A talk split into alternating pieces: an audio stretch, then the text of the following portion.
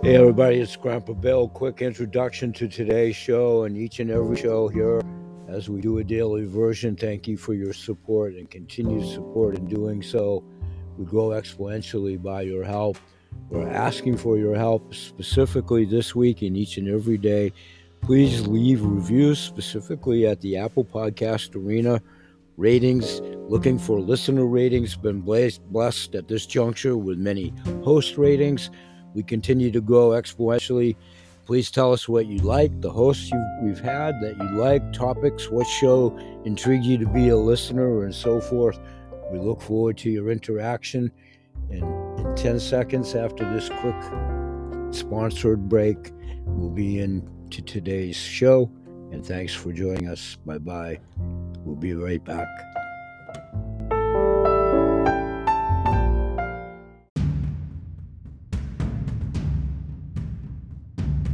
Yeah, I'd like a hot dog all the way, please. Coming up. Here you go. Thank you. Ew. What what is this? That's a corn-based hot dog flavored tube-shaped thing. It's uh it's almost good. That'll be 450. You know what? No thanks.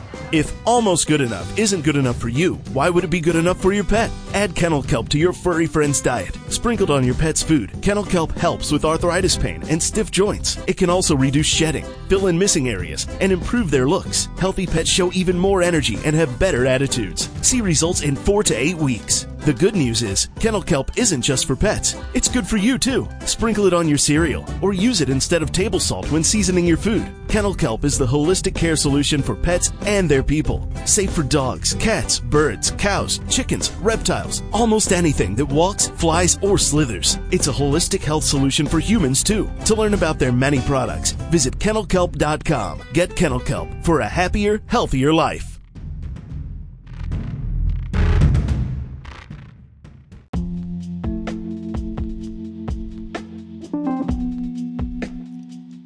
Well, hello and welcome back to today's show after the break, and thank you for joining us. We'll spend the entire part of today's show on preluding this week's upcoming studio guest at time of this taping on Sunday, September 24th, both to include my structured schedule pod match arena, and I believe I also have a couple of appointments outside of the bounds of pod match that I have been doing for a number of years before Podmatch was in existence, during, and after, as I've had several guests within the Podmatch arena come back several times. One of which is Byron Athene, who's been on my show, I believe, a total of three times now.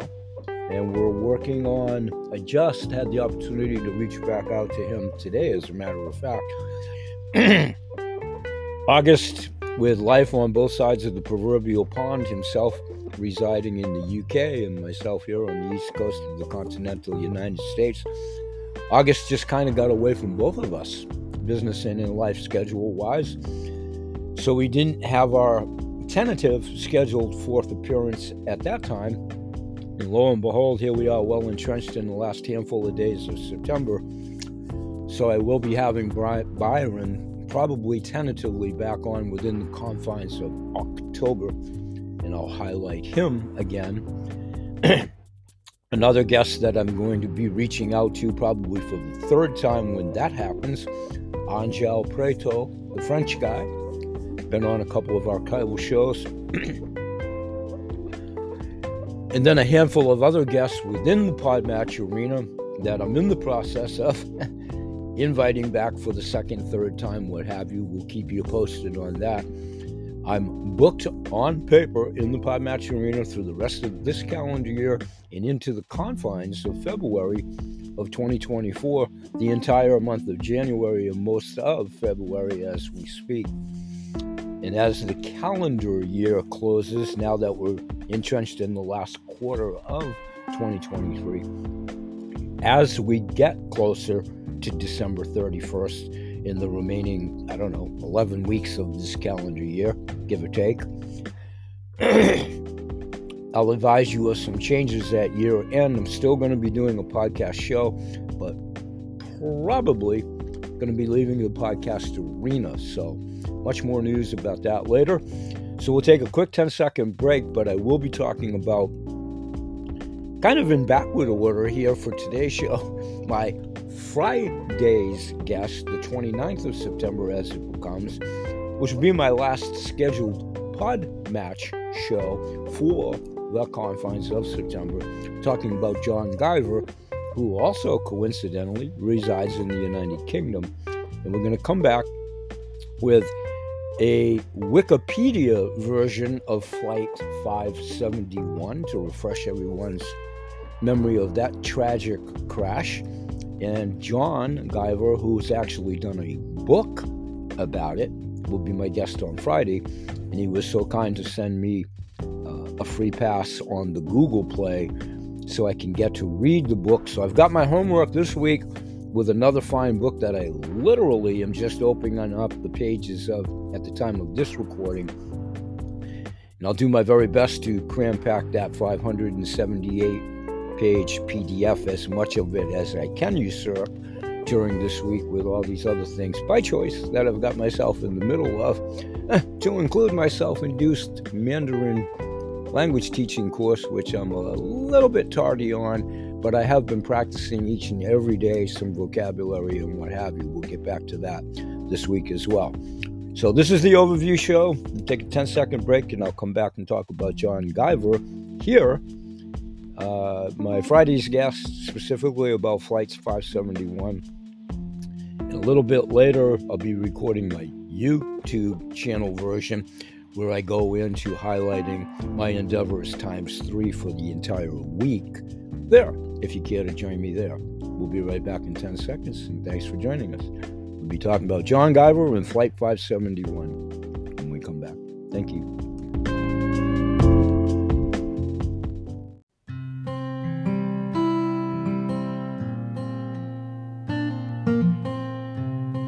Okay, thanks for joining us again. And let's go probably for about 15 minutes, and we'll close out today's segment at the tail end of this next 15 minutes or so. Thank you for ingratiating us to do so. Let's take a look at the Uruguayan Air Flight 571 as the histrionic recap is stated via Wikipedia on the internet. So I'll be usurping that article and referencing that and that is open public knowledge, at least as of this date on the 24th. You can find it at wikipedia.org backslash the Uruguayan Air Force Flight 571. Verbatim from that article to give us all a refreshment where our degree of familiarity is or isn't in that tragic Uruguayan Air Force Flight 571, which was the chartered flight of a Fairchild FH 227D from Montevideo, Uruguay to Santiago, Chile, that crashed in the Andes Mountains on October 13th, way back in 1972, when even Grandpa Bill was a young man. I was still in high school up until June of in 1972 at a ripe old age of 18 years old back when this happened. But I do recall the event now having the opportunity to revisit it. And being a history buff, I love recantering all the factual information on lots of historical topics that we discuss quite often at the shows. So, the Wikipedia verbatim continuing, recantering the article there, the accident and subsequent survival became known as the Andes Flight Disaster Tragedy de los Andes in my butchering of the Spanish or uh, Uruguayan pronunciation thereof, and the miracle of the Andes, Milagro de los Andes. And when John gives here to do so, I'm probably mispronouncing his last name spelled G U I V E R S. We'll get to John in just a moment. So, continuing verbatim from Wikipedia, and I'm going to zoom in until I get my eyes completely rectified, and we'll talk about that at another show. We go for another appointment on the macular hole observation and progression at the tail end of this week, coincidentally coinciding coinciding with John's appearance on Friday. This is why I reached out to him to reschedule it a tad later in that same day due to a conflict in my scheduling of a quick appointment with my optometrist. So, kind of funny how all these things tie in together sometimes, same day, same station, if you will. So, verbatim from the Wikipedia recantering of way back in 1971, the horrific crash of the Uruguayan Air Force Flight 571. Verbatim, the inexperienced co pilot, Lieutenant Colonel Dante Hector Languara, or Laguara, again spelt L A G U R A R A, my apologies on pronunciation, was at the controls when the accident occurred. He mistakenly believed the aircraft had reached Cuico, spelled C U I C O, where the flight would turn to descend into Pudahuel, again spelling P U D A H U E L airport, but failed to notice that instrument readings indicated he was still 60 to 70 kilometers or 37 to 43 miles from the actual city. So as he began to descend, the aircraft actually struck a mountain, shearing off both the wings and the tail section. The remaining portion of the fuselage slid down a glacier at an estimated 350 kmhs or 220 miles per hour and descended about 725 meters or 2,379 feet before crashing into ice and snow. The flight was carrying 45 passengers and crew, including 19 members of the Old Christians Club rugby union team, along with their families, supporters, and friends. Three crew members and nine passengers died immediately. Several more died soon afterwards due to the frigid temperatures and the severity of their injuries. The wreck was located at an elevation of 3,570 meters and or 11,710 feet in the remote Andes of far western Argentina, just east of the border of Chile, or Chile, or Chile, still spelled C H I L E. Searching for the aircraft but could not see the white fuselage against the snow. Authorities flew over the crash several times daily the following days, but of course, the weather, the conditions, the snow, where it was, it was an intensified search that efforts were canceled after just eight days to no avail of any discernible signs at that juncture.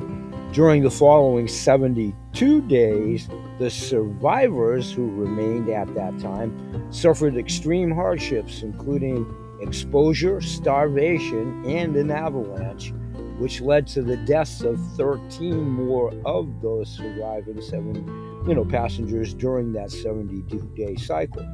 The remaining passengers resorted to cannibalism as the weather improved with the arrival of late spring, two survivors, Nando Parrado, spelled N A N D O P A R R A D O, and Roberto Canessa, spelled C A N E S S A, climbed a 4,650 meter and or 15,260 foot mountain peak without gear and hiked for 10 days into Chile to seek help, traveling 61 kilometers or 38 miles.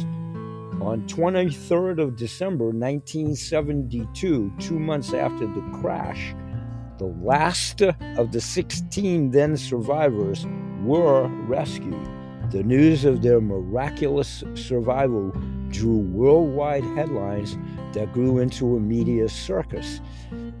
Continuing verbatim from that said article on Wikipedia, flight and accident, the flight origins, members of the amateur Old Christians Club rugby union team from Montevideo, Uruguay, were scheduled to play a match at Santiago, Chile, against the Old Boys Club at English in English uh, rugby team at that time club. President Daniel Juan chartered a Uruguayan Air Force twin turbo Fairchild from flight 20 you know 227D to try to fly the team over the Andes to Santiago. The aircraft came I'm sorry, carried 40 passengers and 5 crew members and the pilot in command Colonel Julio Cesar Ferradas, last name spelled F R E R R A D A S, was an experienced Air Force pilot who had a total of 5,117 flying hours. He was accompanied by a co pilot, Lieutenant Colonel Dante Hector Logawa. I'm sorry on the pronunciation, which is most assuredly way off, spelled L A G U R A R A Laguara. I'm going to stop while I'm ahead, but it is spelt that way. Again, my apologies on the pronunciation.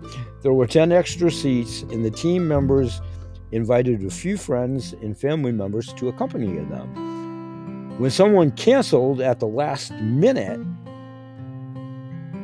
boy, they're going to make me earn this. Graziella, spelled G R A Z I E L A, last name R A, I'm sorry, M A R I A N I, apologies, brought this seat so she could attend her oldest daughter's wedding. The aircraft departed Carrasco International Airport, spelled C R A.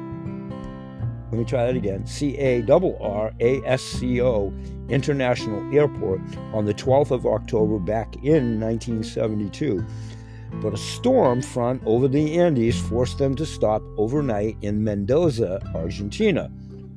Though,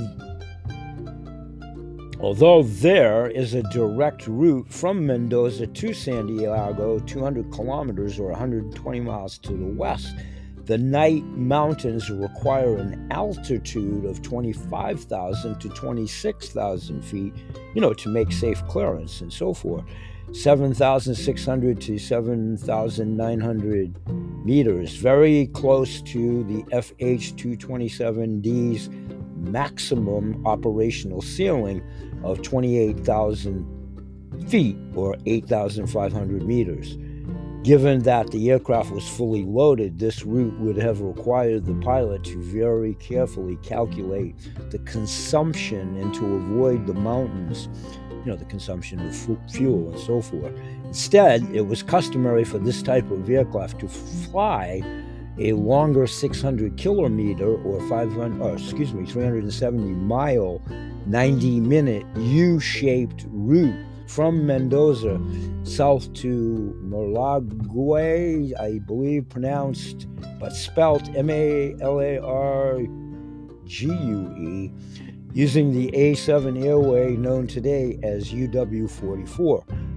From there, the aircraft now flew west via the G 17 UB 684 airway, crossing Planchon, P L A N C H O N, to the C U R I C O radio beacon in Chile, and from there north to Santiago. The weather on the 13th of October also affected the flight. On that morning, conditions over the Andes, Andes had not improved, but changes were expected by the early afternoon. The pilot wanted and took off at 2:18 on Friday the 13th from Mendoza. He waited to take off at that time. He flew south towards again MA L A R G U E, spelling it, radio beacon at flight level 180, FL 180, 18,000 feet, 5,500 meters, and the Laguara, L A G U R A R A, radioed M A L A R G U E airport with their position and told them they would reach 2,515 meters and or 8,250 feet high Planchon Pass at 3:21 p.m. under those calculations after takeoff. Planchon Patch is the air traffic control handoff point from one side of the Andes, Andes to the other, with controllers in the Mendoza transferring flight tracking duties over to the PUDA HUEL traffic air traffic control in Santiago at that interval. Once across the mountains in Chile, south of CURICO, the aircraft was supposed to turn north and initiate a descent into the PUDA HUEL airport in Santiago again to visually, as best as I can here, create that U shaped U turn up in the sky that they were, you know, supposed to endeavor and try to initiate to accommodate a safe landing and, uh, you know, de escalation to the said landing strip and so forth.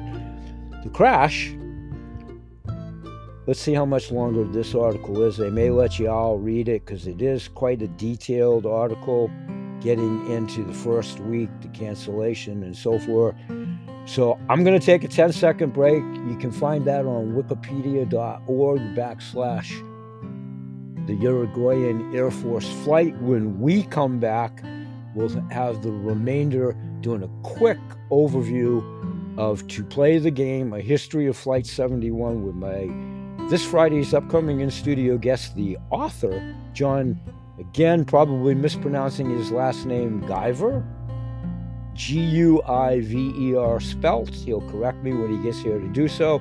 We'll probably go through the first part of the table of contents per listing from his preface that he was so gracious to give me access to try to bone up and read the book before he comes on board, which I will try to squeeze in this week. So let's take that 10 second break.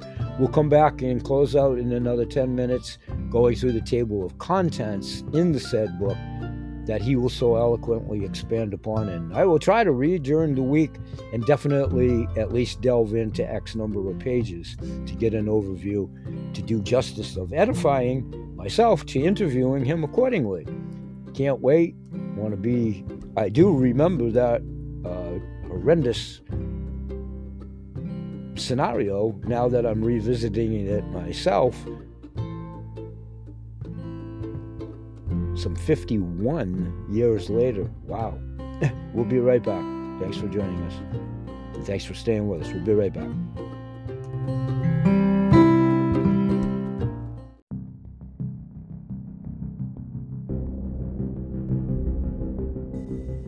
Okay, welcome back. And during the break, I decided to go ahead and let's do the prelude about my upcoming guest, John Guiver, the author of said book that we'll be discussing when John gets in studio with me on Friday at time of taping. And we'll just phase out with the particulars as they're stated there in the Podmatch Arena. John Guiver, expert on the 1972 Andes flight disaster, and the guest tags of the topics that we'll be talking about when he gets here to join me in studio will be Airplane, Author, Catholic, Nonfiction, Post Traumatic Stress Disorder, PTSD, Rugby, South America, Survival, Trauma Recovery, and Uruguay. Biography about John Guiver, the author verbatim from Podmatch. I am an author who turned to writing after a career in the world of artificial intelligence and high tech software. I have spent many years researching the 1972 Andes flight disaster, first as a hobby, then full time, leading to the publication of a comprehensive history of the event entitled To Play the Game, which appeared in December 1972, the 50th anniversary of the return of 16 survivors after 72 days lost in the mountains. We're calling to action my audience, his audience, all audience to go directly to johnguiver.org. That's J O H N G U I V E R.org. And that link will give information about his book, his involvement in the Andes story, and it contains links to the book and to interviews and other media interactions. And as I said earlier in the podcast, he was so gracious to send me the Google link for the free PDF to indoctrinate myself with the book before he comes on board with me on Friday. A little bit more about John Guivers from the Podmatch Arena. Verbatim, my lifetime interest in the 1972 Andes flight disaster led me to travel to the site of the accident in January 2013 in the company of one of the 16 survivors, Eduardo Strauch, spelt S T R A U C H.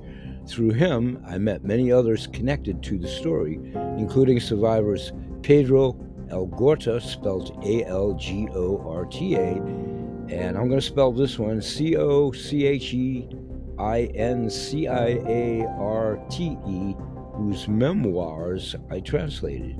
Over the years, I have conducted numerous interviews within the close knit passenger community and have delved deeply into various archives, including that of spelt P I E R S P A U L R E A D, who wrote the best selling 1974 account of the tragedy Alive.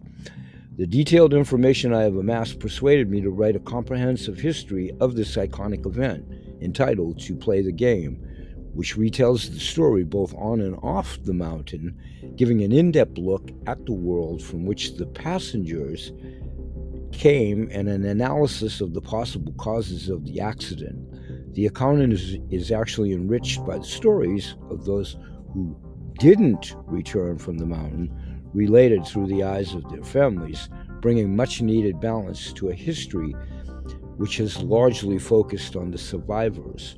More recently, I was a guest expert on the May 2023 ABC 2020 documentary Prisoners of the Snow, a production for which my book was a major source. You can learn more about John Guivers at his website.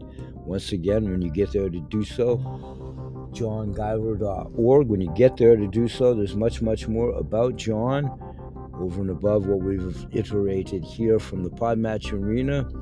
A lot about the Andes story, the book itself, the links, and how to contact him directly. He also has a Facebook, LinkedIn presence in the social media arena. I love all of his ideas for titles. I'm going to take the very first one he suggested, calling this Prelude shows The Andes Tragedy 50 Years On. Other titles for consideration that he suggested Life and Death in the Andes. to play the game, the entitled, you know, the title of this book, a community forever scarred and choosing life. Questions John is always ready to answer include how did you get involved in the Andes story? He'll elaborate upon that when he gets here to do so. What inspired him to write a history of the Andes tragedy? What makes his book different from other books on that particular subject? What is so iconic about the 1972 Andes flight disaster? How did a plane get lost in the Andes? And he can certainly expand upon the aftermath of the tragedy and its effect on the close knit community from which the passengers came. And he most assuredly can recap the story and will when he gets here to do so. And was rugby a big part of what helped the passengers survive? And his book has a big focus on the non survivors. Why is it important to tell their stories? We most assuredly want him to expand upon that and what is the meaning of his title. Noteworthy podcast episodes John has been a guest on podcastapple.com backslash gb.cost uh, podcasts. And when you get there to do so, I survived the plane crash and had to eat my friends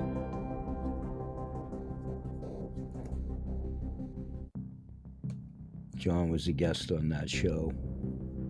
I'm sure when he gets here, I'll concur to how great of a guest he will be. I'm going to delve into the book a little bit later today after I interview my today's upcoming guests. So we're going to sign off here and say bye bye for now, and we'll see you all again tomorrow.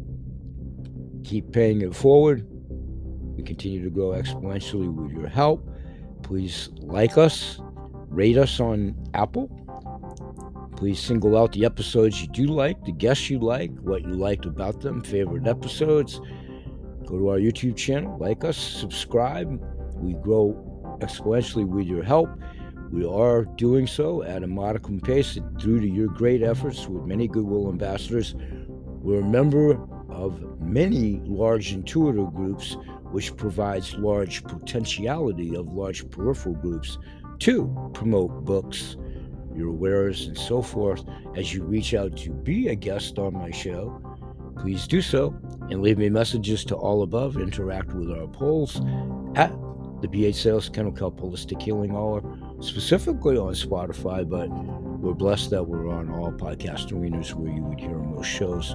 And once again, to do like our YouTube channel. We appreciate it. We'll say bye bye for now. May God bless. Peace, everybody.